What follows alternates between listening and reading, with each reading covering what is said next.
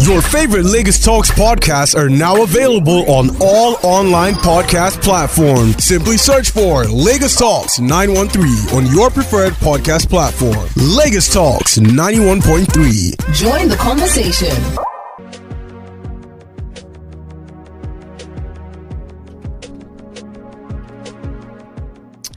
Alrighty. A very good afternoon. It is 37 minutes past 12 this beautiful Wednesday. As you already know, I have a very special episode of Directions and it is tagged Conversations with My Father. And I know that there are so many people that have been looking forward to this. I, I believe that this is like the most anticipated interview yet in my career. I already did announce this a couple of days ago, and today is the day. So I will start by saying that I will be introducing to you a very remarkable individual who has been very pivotal in shaping me as a woman. And of course, the track record that he has so beautifully put out in his lifetime has been such an inspiration to people. And um, it's such a great honor to not only see that happen or play out right before my eyes, but to also get that opportunity to be able to call this person my father. Of course, I call him daddy, and he is here. I will take it a step further to give a proper introduction, just breaking down a little bit about him before we actually get into the conversation. But I would like for us to hear his voice. Hello, daddy. Hello, baby. How are you? I'm good. How are you? I'm good. Great. So now you've heard his voice. Who is Chief Chukwuma Sunday Igwe? He was born in Jos, Plateau State, um, on Sunday, the 19th um, day of July, 1953. That's a long time ago, guys. That's why he's 70 today. Not long after his birth, did his parents move to Kano to actually establish a new abode. This move was a significant growth in the life of young Chuma. He later moved to the United Kingdom through um, Stockport College, Brighton, and finally to University of Strathclyde, Glasgow, where he obtained his MSc degree in international marketing, returning to Nigeria in 1980. And at the conclusion of his NYSC, he joined Nigerian Breweries um, as a district sales manager in 1982. He held so many positions within Nigerian Breweries until his retirement in 2008 as corporate communications executive. Following his retirement, he partnered with his former colleagues to establish a marketing and communication consultancy firm, which continues to thrive. A committed Christian and father in his church. Um, Chuma was raised as a committed Christian. He was raised as a member of Christ Holy Church, a gift that his parents gave to him. He currently holds the position of chairman of the International Men's Fellowship of Christ Holy Church, and he has remained actively involved in advocacy through Dindibo Lagos, where he has held sway as the organization's personal um, general secretary. And as a young man, he fell in love with a young Chinelo in 1977, who is my mother. They got married in 1978 and they're blessed with five beautiful children, of which I'm a part of, and six grandchildren. I make welcome to you, Mr. Chukwuma Igwe. Welcome, Daddy, once again. Thank you, baby. Okay, Daddy. So I, I, mentioned that this is going to be purely conversations with my father. You know, I've been doing this for about like seven years, and I know that there are people who've probably been listening to me who can describe you a little bit because I make a lot of references to you. Mm. There are some people even go who go as far as even asking after you to just make sure that you're doing well. So I just want us to, you know, begin where it all began, right? Because the essence of this conversation is for you to tell us, you know, teach us, make known to us seven things that you've learned in 70 years. By the way, it's his birthday today, today, today, today. So happy birthday again, Daddy. So I want I want you to take us down memory lane. Where did it all begin for you as Chuma Igwe? You know, life begins at different occasions for people. You know, some people might be when they were born, Some might be specific, you know, milestones in their lives. But for you, where where did it all begin? No, for me, thank you very much for that um, introduction, by the way. You're welcome. It makes me look very good. I mean, it's I'm all you. For that, and my, today being my birthday, I am entitled to all the good things people can say to me. Fantastic. Yeah. Yeah. Your question. Um. Yes, I was born in Jos, but actually, I got to realize myself as me in Kano. Okay. But I know that every bit of time you spend on earth would have some meaning to your life. Because w- when I look through Jos after Kano, I didn't know anything when I was in Jos. I was just a baby. Yes.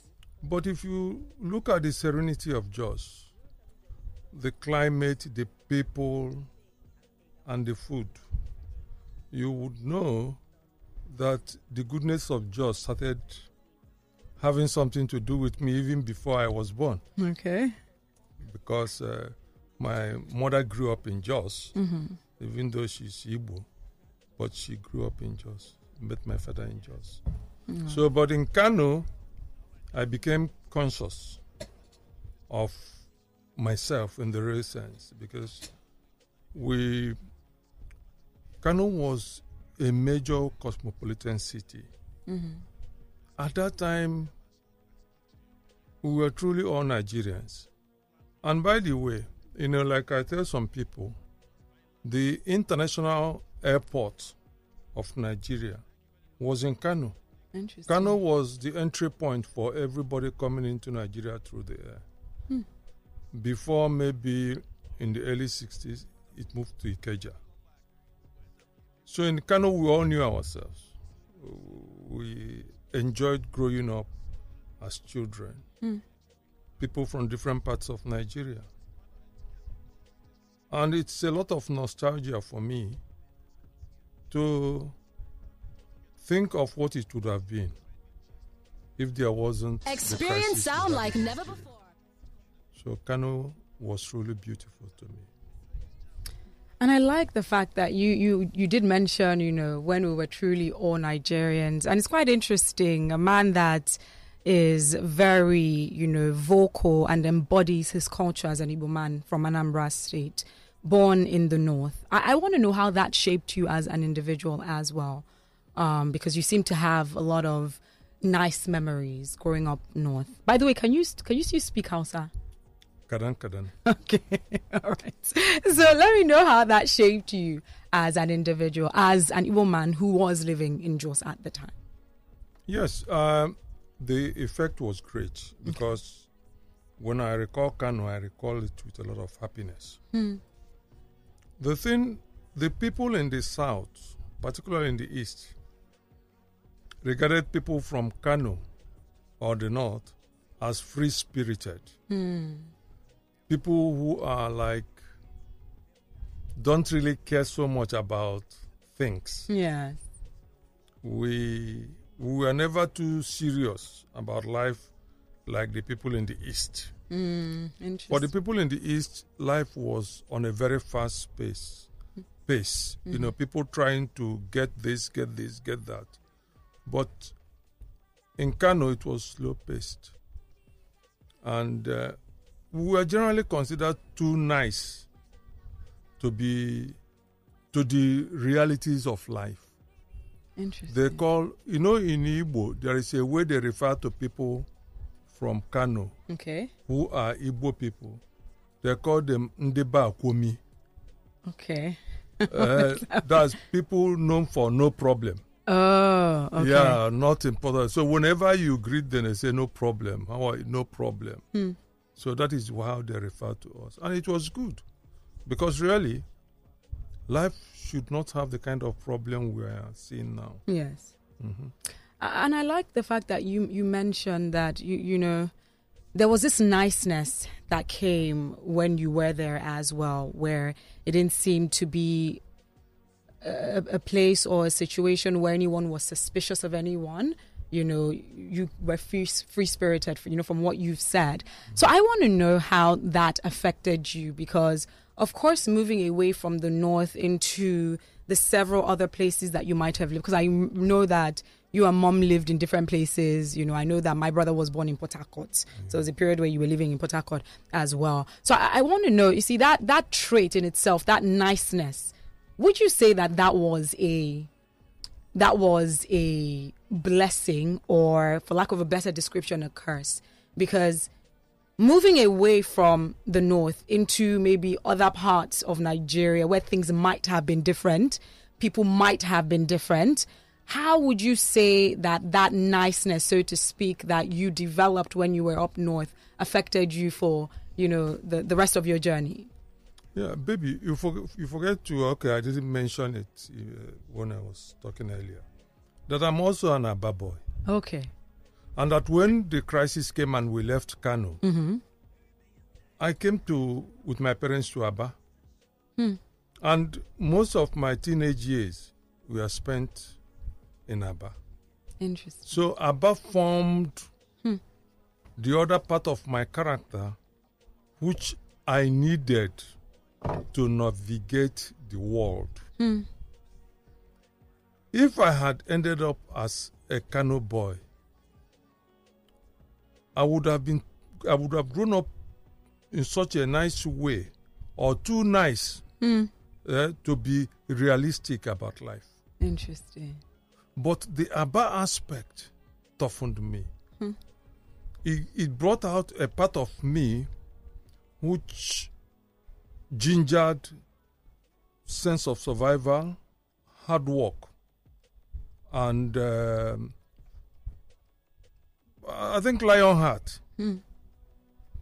Because Aba boys were essentially referred to Aba boys, okay if you get what I mean. i do get what you mean Yeah, so so it it brought a because in those days, when any Enyimba football club or Aba Giant Killers go for football match either in Enugu, they will always fight.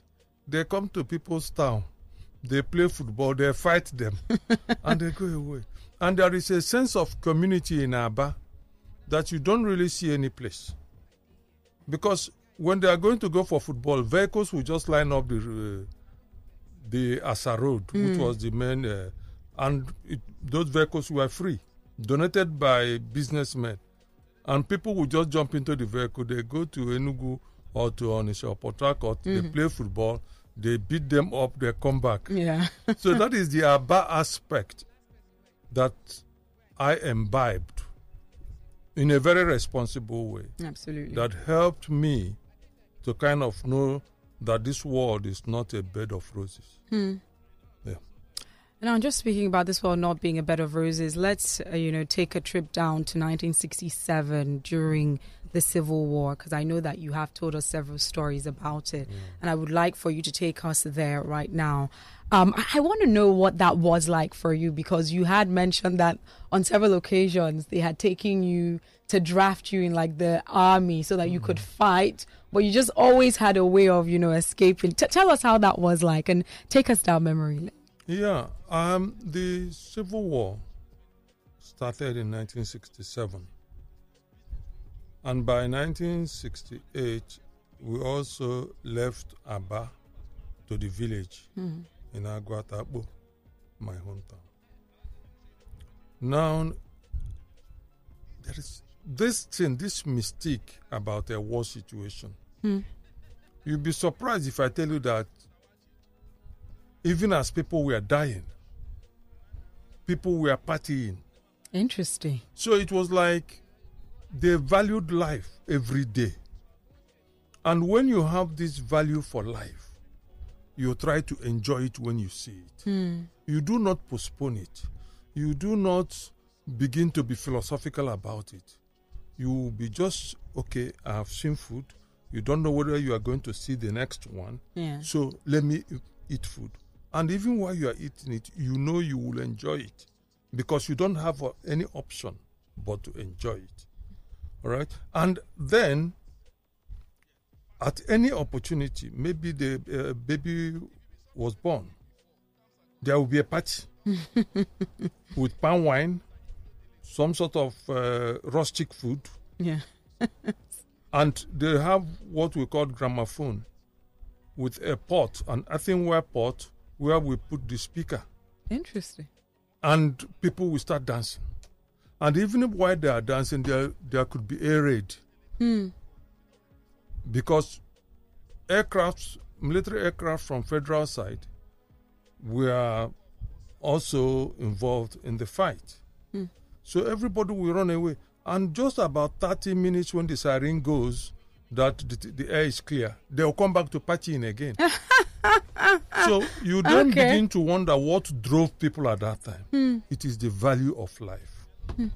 Because life, the more life has value for you, the more you try to make the best of the life you are given at that moment Wow. because it could be taken away from you.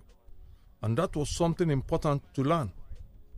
Now, the issue of how maybe the military, because I was like 15, 16, No. and at a point they were recruiting, you know, conscripting young people wherever they see them. And each time they get me, for some reason, I manage to uh, go away from them. You know, in some cases they will even say I disappear.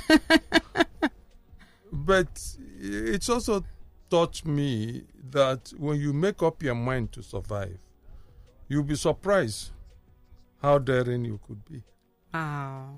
So I think I the like story that. is about the daringness of Chumuigwe Yeah. during the Civil War. yeah. That is the way I look at it. I- that is the way I tell you people. Yes. But of course, you know, when I tell you, I do put some uh, sugar into Yeah. it so that you people could uh, call me a, a champion. Yeah. Most fathers do that. I know. And uh, especially at grandfather stage, There you go. they tell their grandchildren all sorts of stories. How they fought um, Lions and At- tigers. At- Attila the Hun single-handedly. Yeah. I love that. You know, and sometimes I always wonder if at all you ended up fighting during the war, how things might have been completely different. Yeah. Right? Um, because I don't know, because just looking at you and you saying that, you know, you had that essence and that element of niceness that came from the north. And then it was balanced out, you know, by that doggedness, so to speak, that you might have developed from Aba. You know, I really did wonder if you ended up fighting, if it was going to be what we see today. Would you even have met my mom? You know, would I even exist by now? So it's just very interesting to see that. Now, just speaking about you know, all that happened during the war and you being able to survive, thankfully. I know that you then grew to pursue your education abroad. You know, one of the um, outstanding and, you know, fascinating things that I love about your story, Daddy, is how from a very young age you were able to, you know, navigate your way through getting that education as well as being a huge contributor to your family as well. And I see it and I so, sort of juxtapose it with what we are seeing today, right? Maybe a man that might have been your age, maybe 24, 25, and a man today that is 24, 25, the difference in their thinking. So I want to know from, from your own, you know, description and experience, do you think that that sense of responsibility where you were able to and you tell us a bit more about that you getting your education were you able to get that education abroad and all the contributions that you made did that strength in mind come from your survival of the war because i'm always trying to understand what that keen difference is between you know our father's generation and today you know the way they think the way they behave the way they see life in general it was it the war or were there other elements that you know gave you that sense of responsibility and that maturity That's a good question. I will tell you something. All right, the the most important thing I can point to is the love of my parents. Hmm. My parents loved me so much. I, I was the first child. I'm the I'm the first child, hmm. and I'm the first son. But I remember growing up, the kind of things they sing to my ears. Oh, you, I will pay for your school fees to any point you want it. I will do this for you. I will do this for you. And even at that level, I was so pampered. I saw my mother as heaven. Uh, you know, when people describe heaven, I see it in my mother. Wow. There was nothing she would not do for me. And my father is the same thing, but in a more withdrawn way. Yes. My mother, the thought of what I could do to make my mother happy drove my life. Hmm. The only time I ever challenged my mother in a very, very serious way hmm. was the first time because, you know, growing up at that time, girls don't visit you. Okay. You know, these days you people have girlfriends and boyfriends. You understand me? yes, Dad. And once I was having a discussion with my father, and I was saying that that person is my girlfriend. He said, What is that? "You know, no, you know what? Is, what did he say? he said, men and women are never friends. Good. Are you getting me? I like, yeah. So, and even now, that is more confirmed because now I believe that there are no friendship between boy and girl. and if you watch uh, uh, Steve's program, Okay. and he will also confirm it to you in, in America, Uh, yeah. that when people say this is my bestie, it is because the boy has not had an opportunity to go beyond that. Fantastic, Daddy. Tell so, them. so when uh, my wife, your mother, Mm-hmm. came in into a place I was, you know, uh, during my holidays, and my mother saw her, it was like wow. your father seeing you smoking cigarette. Okay. Are you getting me? Yeah. And my auntie was there. And they were about to make sure. I said, don't say anything. This is the girl I will marry. Oh. Oh. And everybody just kept quiet. Wow. Love it. And I, I was now getting back to the UK. Yes. And my mother called me and said, This girl that we saw that day, mm-hmm. can you give me the address of their home? Okay. So I gave that address, and you're a product of that giving that address. Because as I went back to the UK, Yeah. my mother found their house, Okay. dragged everybody along, Wow. then changed school for her Oh, wow. so that she will come and then will, she will begin to train her. Wow. You understand? And then, before I could say Jack Robinson, they had done the wine carrying. Without you? I was alone. And then, before you could know it, her passport and visa, and I now came during the Christmas. I think a year and a half later or something. And then went back with your mommy.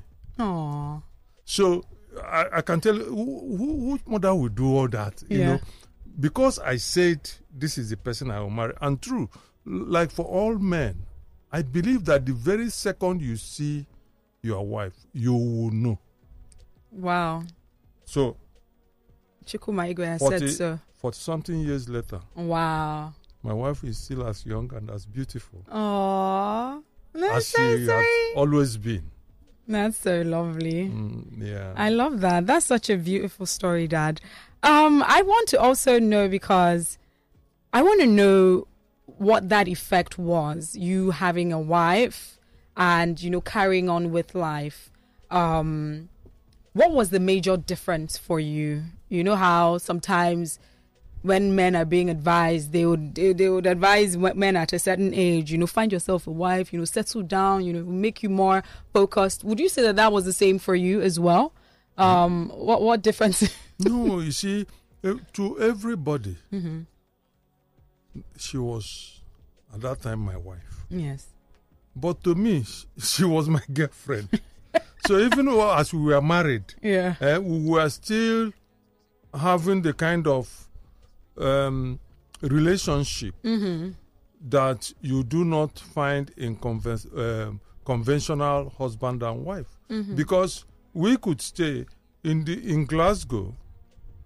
We could stay because it was very very cold. We could stay in a room in the in the in the host uh, in the hostel, married people's hostel, from Friday to Sunday, just gisting Yeah. And then Monday. I, I'm sure you must have witnessed that many a time. Yeah.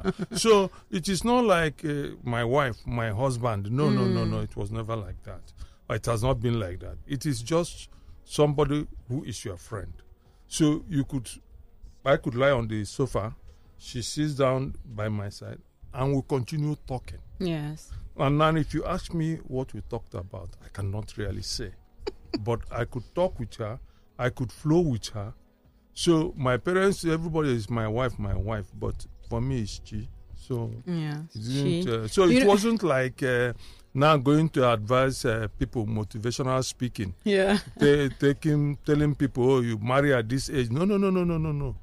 Your mind will tell you the right time to marry. Mm.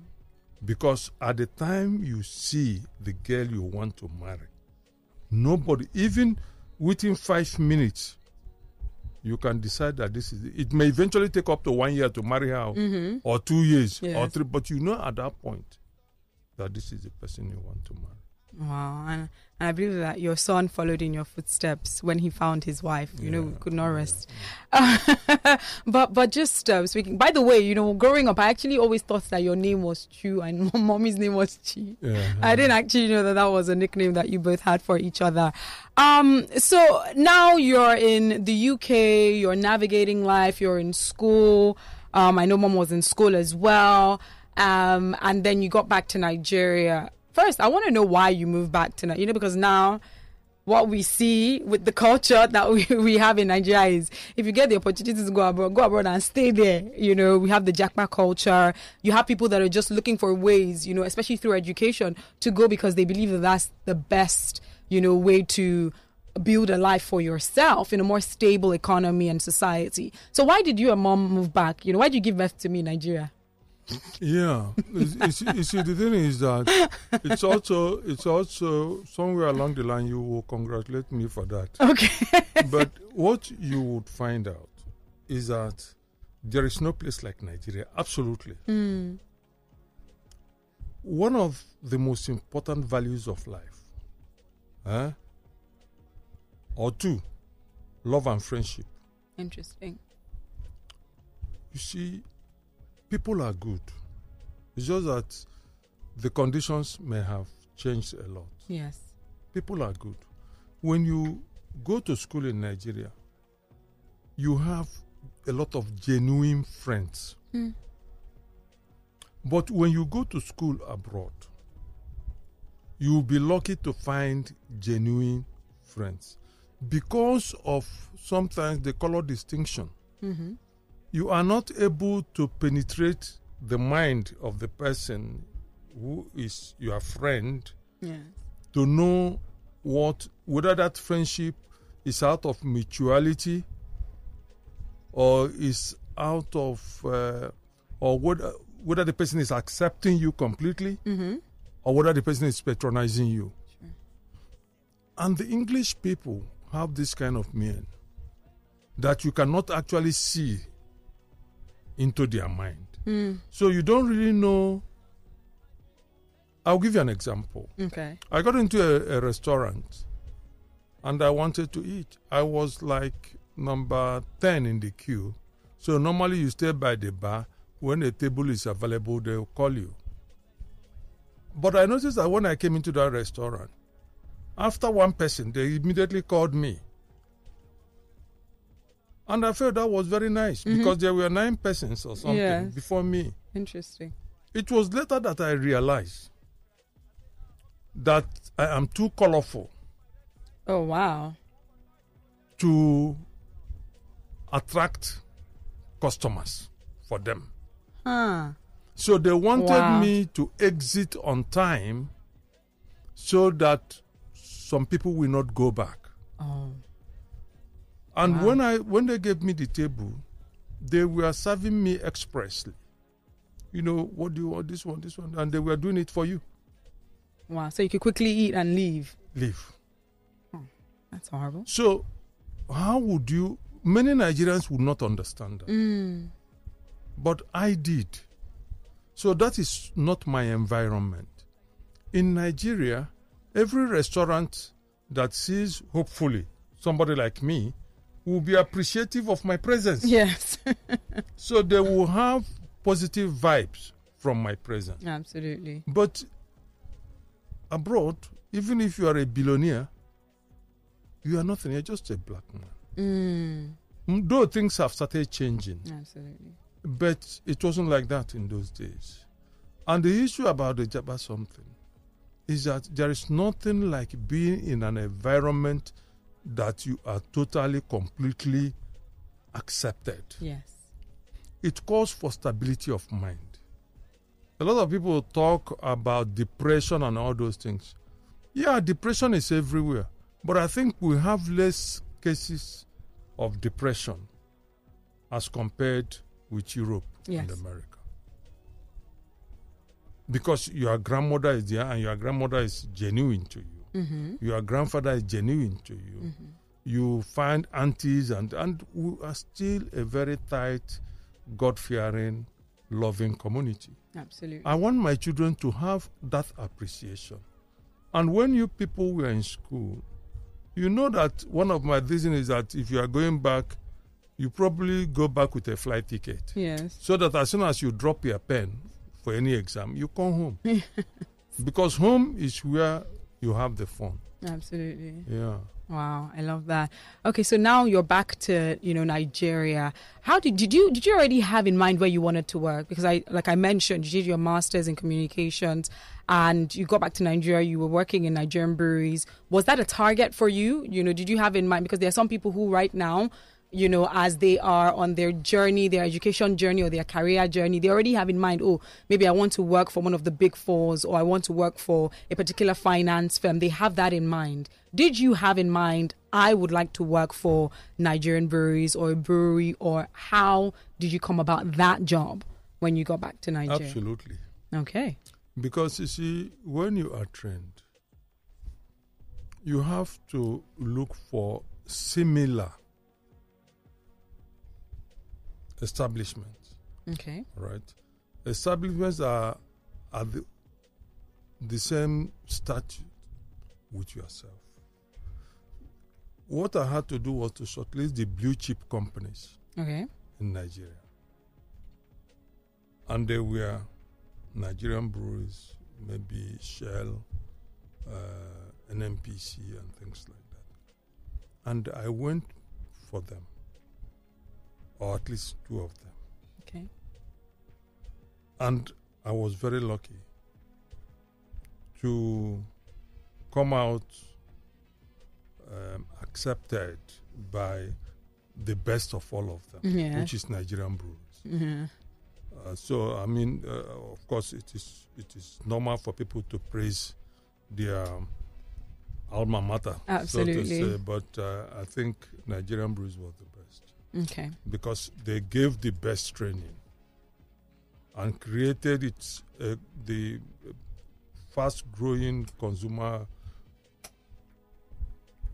goods company, fast-moving, Mhm. and um, he did great things in Nigeria, and he's still doing. Yes. So I was glad to be in Nigerian breweries, and it gave me a great opportunity to express myself as a manager. I like that because I remember, you know, you're a, you like to call yourself a communications guy, communications person, and I, I recall when I was, you know, much younger, where there were several innovative ideas that I know that in your leadership you came up with, particularly the I don't know if it was called the Star Mega Jam, the one where you were getting like all these um, musicians to Nigeria, because I remember that that that was where I met Awilo I can't remember how old I was at the time. You know, so so you know something like that at the time. I don't recall that any other company was doing that, uh, but I know that that was something that caused Nigerian breweries to stand out at the time. I want to know, you know, being a part of the team that brought that to life in itself.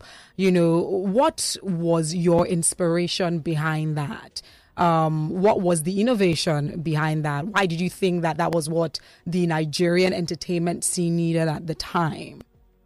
Yeah, when when it came to okay, let me because we were specific about Mega Jam. Yes. Mega Jam was actually the baby of the then star brand manager Okay. Martin. Oh, But I was in a, uh, the team, you know, from the sales angle that cooperated in order to uh, make it very successful. absolutely. But moving further from that, uh, I was mostly responsible for a lot of musical events Absolutely. in quantum more than any other person in Nigerian breweries. But for the mega jam, Martin Anyanwu was the lead. Okay. eh? And uh, what he did with that brand was fantastic because he was able to use music to drive it in a way that established the internationalness Hmm. of Star. You know, because we were the, but on overall all brand level, Absolutely. yeah, the the trade marketing because I was trade marketing manager then uh, did quite a lot, and we worked in a team. So it's not something you come and say I was the person responsible for this. Mm, No, I like that. because whatever that was done was done by the team. Absolutely. But I was a Okay. prominent member of the team. I love that. Um, so I, I want to also know because you know now speaking about teamwork and you know your colleagues and the relationship that you may have had, I want to know how you were able to navigate this thing called office politics, right? Um, the reason why I'm asking is getting into this industry that I, I am in, which is part of the communications industry, which is a bit more informal as I thought at the time. I just assumed that, you know, industries like mine, things like office politics will only exist in the corporate world. Obviously, I was I was very wrong. But I know that any time that I ever had issues or I was trying to navigate something or I was a bit confused about something, you were the best person to come and meet. You know, even when I would talk to your to my mom, she'd say, Go and talk to your dad. You know he understands all these things. So we always everyone, in fact, all your children, is you that we come to meet and you just always have, you know, the right advice to give that will always like 99.9% of the time it works right?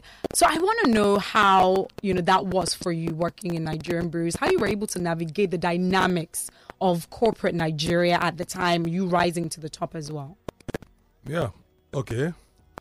Uh, one, you know, having a common understanding what office politics means is important for this kind of conversation.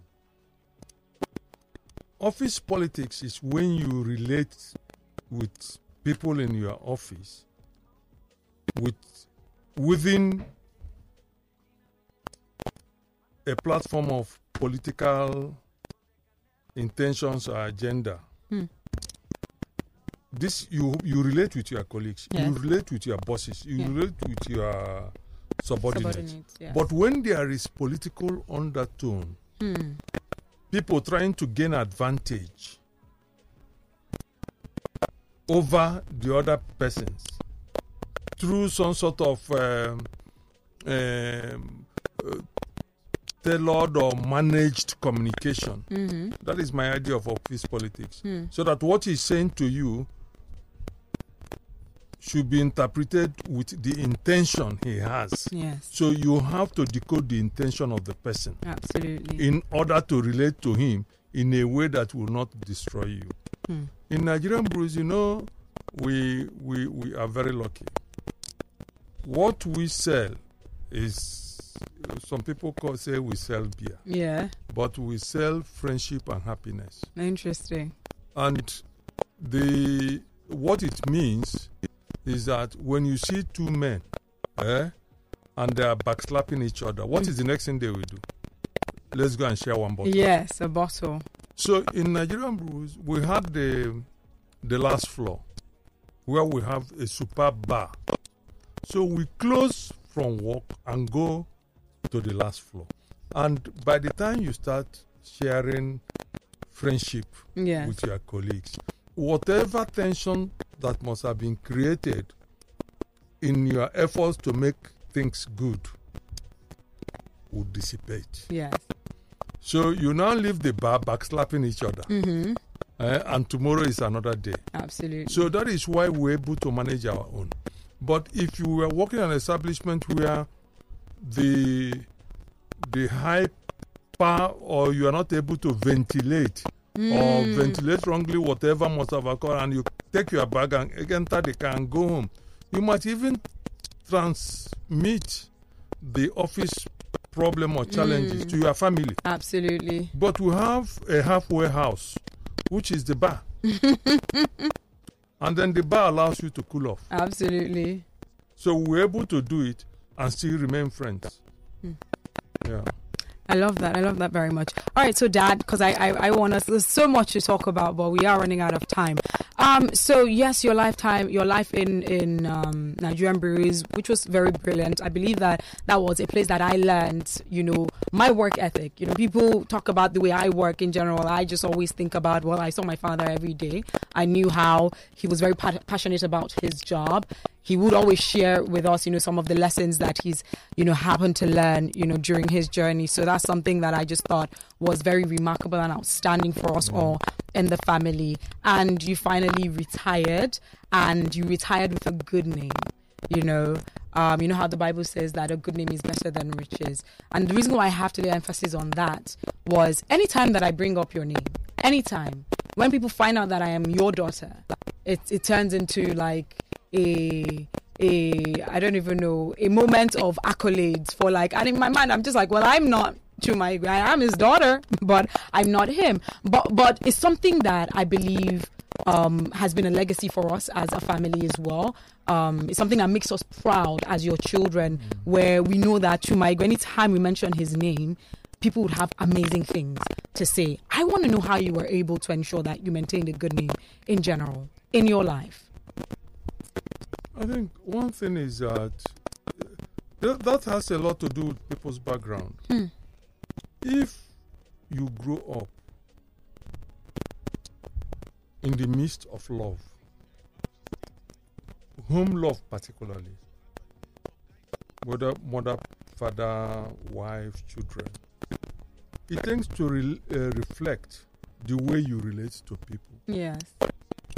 if somebody comes to you for a support, he is not coming to you to force you for help.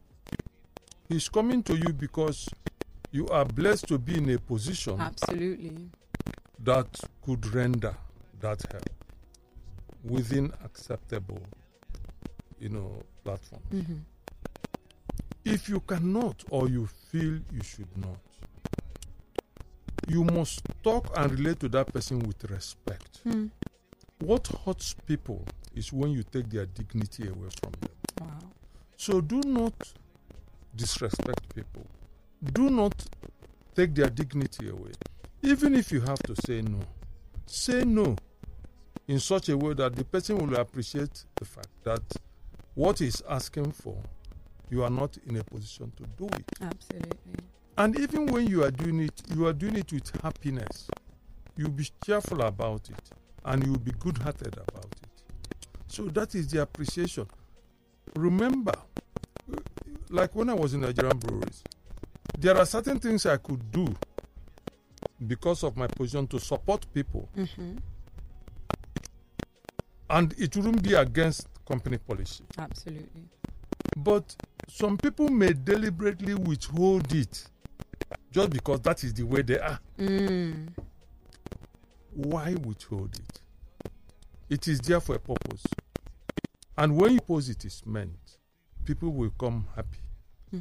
So I believe that if there are people who appreciated me for my time there, it's because I treated them with respect. That is what I Wow. yeah. I love that. That's that's amazing.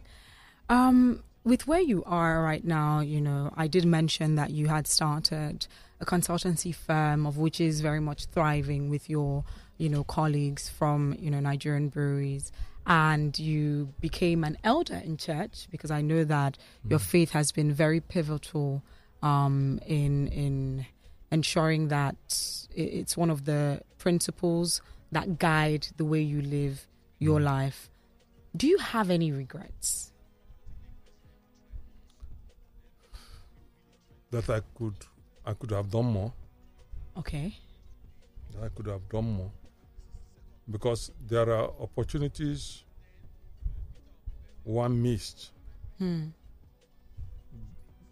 going through this path. That if I had opportunity, if I had the opportunity to do it again, I probably correct them Hmm. because one of the most moving moments of the past two or three years was the burial of Queen E- Elizabeth. Hmm. I learned so much watching that burial on TV. At that moment when she was about to be let down, Hmm. and they literally started disrobing her, so to say, removing the scepter, removing the crown, removing this, remove, and finally address her as Elizabeth. Wow. So, in the final moments of this life, whatever paraphernalia of power of or success you have will be removed from the person. And the only thing we left will be just a shroud covering your dignity. Hmm. And the person will be let down. At that point, you can never be anything again and you are only left with your story. So, for us, what would that story be? What would that story be? What would they say about you? Because for everybody on earth, it has to happen. You corner all the billions in this world, you will leave it. And you can never know in whose hands those billions will fall into.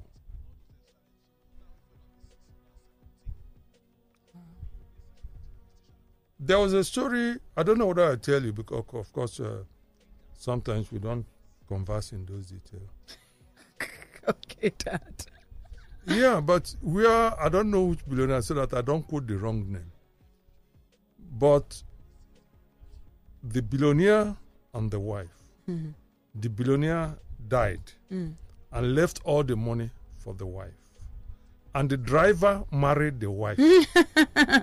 Okay. and what the driver said was that he didn't know all the time he was driving the billionaire Yeah. that the billionaire was actually working for him. Interesting. Because now he's inherited everything. So he was working hard to store store up the wealth so that you. Yes. That is so funny. So what does it tell you? Ah. it tells you that you don't you don't really know Mm-hmm. the money you are sweating and killing and doing all those things about. Yes. You don't know who you are working for. Because it's only when the person is gone and the money ends up finally somewhere, that's when you know who truly owns that money. I love that. All right, Dad. I, I mean, I, I believe this is a brilliant way to end this conversation. We can go on and on because there's just so much. And I know that you have shared with us even more than seven things that you've learned in your 70 years. You know, you've lived such a full life so far. And we're looking forward to the many more years that we get to spend with mm-hmm. you. But I've I've received a couple of messages from the from the listeners. I'm just gonna pick a few because I can't. Oh my goodness, I can't read everything. But here's someone asking um, if you please ask your dad his views on politics and economy of Nigeria. That's going to be another, uh, in fact, not even an episode. It's going to be a series because my father is, you know, quite vocal when it comes to that regard. So maybe not talk about politics and economics, Dad. Okay, thanks. Um, this is coming from. Okay, so this is coming from a listener saying, Happy birthday, Chief Chuma Igwe. Many more years, sir. And this is coming from a listener saying, If you please help me ask your dad if he wants to adopt an adult son. and he said, uh, finally, thank you, Daddy, for blessing us with our radio butterfly. Ify, God bless you, sir. Thank you very much. This is another person saying, oh, that my dad is handsome. Of course, of course, oh. he is. Thank you for that compliment. He knows that he's handsome. You need to see his pictures from back in the day as well with your fro. Why did you Why did you get rid of your afro, Dad? Okay, the afro. yeah. It was something of the season. Okay. so, so you're going with the trends. Yes, yes, yes, yes. I love that. Uh, this is coming from a listener saying happy birthday to you as well. So we have a lot of happy birthdays, Daddy, by the way. So I'll just do a general happy birthday to you. And um, Joda is saying that his wife's birthday is also today. Um, guys, thank you so much for your oof for your messages. Another person is saying that you are an absolutely interesting human, Dad. God bless you and preserve you for many more years. Amen. This is coming from listener saying only legends are born in July. Thank you very much. Um, and someone else is saying, May his labor of love never be in vain. Happy birthday to you. Amen. Amen. I, I, I appreciate all your, you know, goodwill messages. All right. So, Daddy, on a final note, you know, um, I want to know what parting words you're going to leave with people who are listening. Um, you've spoken so brilliantly, and I'm not surprised because obviously I've heard a lot of your stories, and it's one of the things that actually um, inspires me, you know, to want to attain a whole lot of um, success in my lifetime. Um, so, what parting words would you, you know, give to people that are listening? Yeah, the first is that uh, my my baby, you know, you are the baby of yes, Dad. Know, I'm so very, very proud of you. Thanks, Daddy. And uh, I hope you will always remember that. And you know that I love my children. Yes, Daddy. I love them seriously, seriously. And yes, Daddy. I can never really have a conversation without mentioning my kids. Mm. So, one one of the ways is that to my wife and children, mm. I have all the love in the world for them. And the reward of my existence is that any opportunity I have and I do something and I see you smile and I see your siblings smile, it fulfills me because that is one purpose that I can never leave. Wow.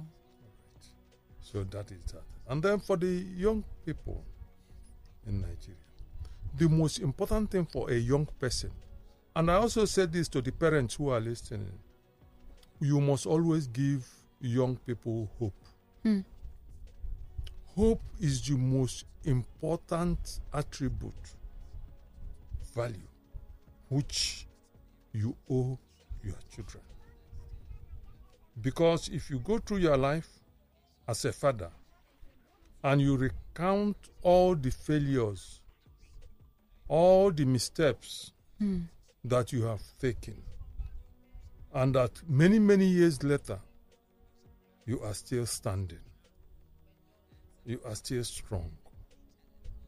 And you are you have enough life to continue to move. Mm. You pass that message to your children. However difficult it is, however bad it is, mm. have hope. Have hope because tomorrow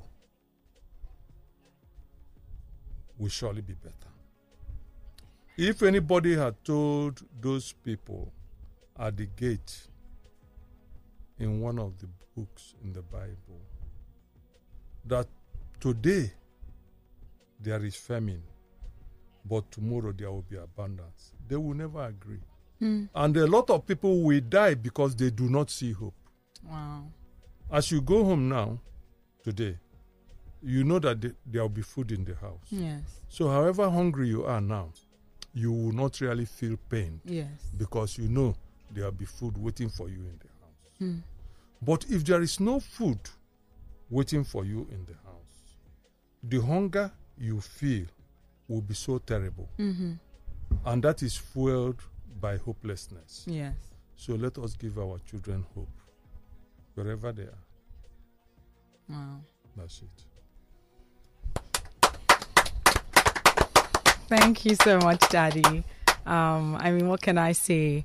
I'm so excited. Um, like I did mention, it is, it would always be an honor to you know call you my father, and thank you so much for making us proud, and thank you for giving us such a great name that will serve as a legacy that we will hope to live off, up to, so that we can live it for our children and our children's children yet unborn. So thank you so much, Daddy. God bless you.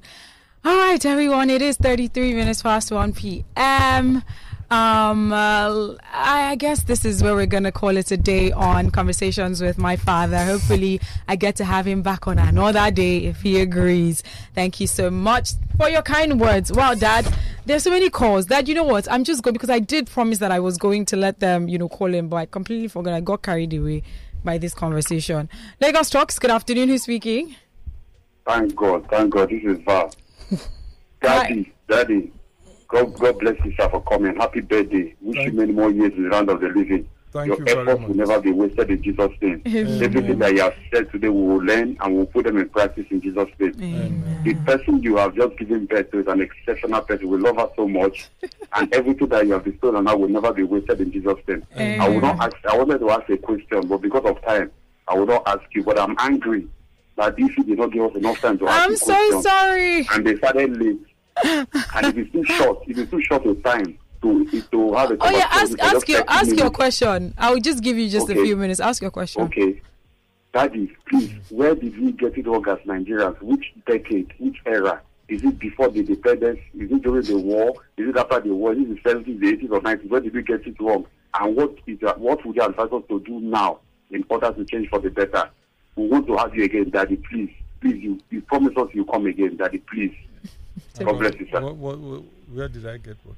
So he, he was he was saying where did we get things wrong as Nigerians? You know what generation? So this is going back to politics. Val, this is my dad's birthday. Let's stay away from politics. Maybe on another day when he comes as um when he comes as who as a an analyst that be a what? Yeah, yeah. Let's take this one. Just talks. Good afternoon. Good afternoon. Who's speaking? I think you said a joke. Mm, Ebuka. All right, let's hear from you. Yeah, uh, good afternoon, sir. Happy birthday, long life and prosperity. Um, honestly, listening to you, you're Oof. Ebuka, give us a call back. Please turn off your radio. very. Good afternoon, good afternoon, sir. Good afternoon. Uh, today I received the, that's the greatest message in my life. Wow. Uh, well, well, if he, if he's my big, I'm her big fan. We love her so much. so Thank you. With, even before you came, I know that if you had a fantastic parent, wonderful parent. And you are a great man, a great dad. Thank, Thank you. you. I Not appreciate only, not, you are not only his daddy, I'm telling you from today, you're daddy to millions of listeners of Lagos Talks because I've learned a very big lesson from you. You are a God-fearing man, you are a matured man, you are a loving man. If he's so loving, Thank you. God will bless you. God will Thank preserve you so many years. Amen. Amen. Amen. Amen. You'll be celebrated by your great-grandchildren. Amen. Amen. Amen. Jesus. I'm Amen. back, I'm back from Eva. All right. Yes. Thank you so much. You're so kind. Lagos Talks. Good afternoon. Hello, hello. I am blessed today. I'm blessed. If you happy to see you and your father to be here from him. Mahi Odegu, I will call you. Happy birthday. Happy birthday, sir. Thank you. I'm Thank you. blessed to get to hear your voice.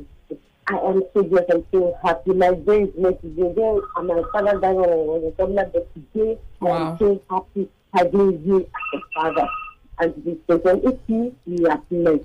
Amen. I'm so happy. Long life, sir. I bless you. And for my blessing. And when you talk about that, so, yeah, I thank you, sir. Thank Happy you. birthday. You live to see your children. Amen. In life in Jesus' Amen. name. So happy for you. I'm so happy. Oh, I am Chichi, by the way. Chichi, thank you so much. You're so kind. Daddy, someone someone asked, what what kind of husband do you want for Ify? Do you want to answer that? I want, I, I want the kind of husband that she wants. Oh, that's I like that. Yeah. that's that's a political answer, but I like it. Thanks, us Daddy. Um, Dad, someone is saying that you need to put all this in a book. My dad is an author as well, by the way, because I know that you know he's he's an author. So that's definitely a project you need to work on, Dad. Yeah, you need to put that all of that in a book. Um, this is from Olawale saying, hearing the voice of the great man that birthed Ifunaya. God bless you, sir, for giving her to us more glorious years um, in divine health. Amen. Hello. Lagos Talks. All right, guys. So let's just wrap up because if not, people will keep calling. All right, thank you so much once again, and I really appreciate you. Thank you for honoring my father, guys. Thanks for the love, for the blessings, for the prayers. God bless you, and may God celebrate you and your family as well. All right, Daddy, thank you so much. We're gonna do like some pictures and Special cake, number. a special number. Okay, Paula, do you want to sing the special number for him? Guys, good afternoon, everyone. We're gonna sing happy birthday to a national father right now. He's no longer Ifunaya's father. Ifunaya is an amazing person. We can see how that Thank rubbed off on her because her parents are amazing and we're thankful. I'm happy I met Ifunaya. Ifunaya has taken me under her wings, though I might be bigger than them. I mean, in size, but she's taken me under her wings. She's amazing. She's loving. She's very beautiful and extremely intelligent. Aw, and I can see that you already set the pace for her, and she would carry. She would carry the baton. She will hold that torch and make it to the finish line. So everyone, let's sing happy birthday for father, daddy. I, I, was saying Papa but now he's daddy. Daddy. So let's sing happy birthday for daddy. One, two, ready, go. Happy birthday to you. Happy birthday to you. Happy birthday, happy birthday. Happy birthday to you.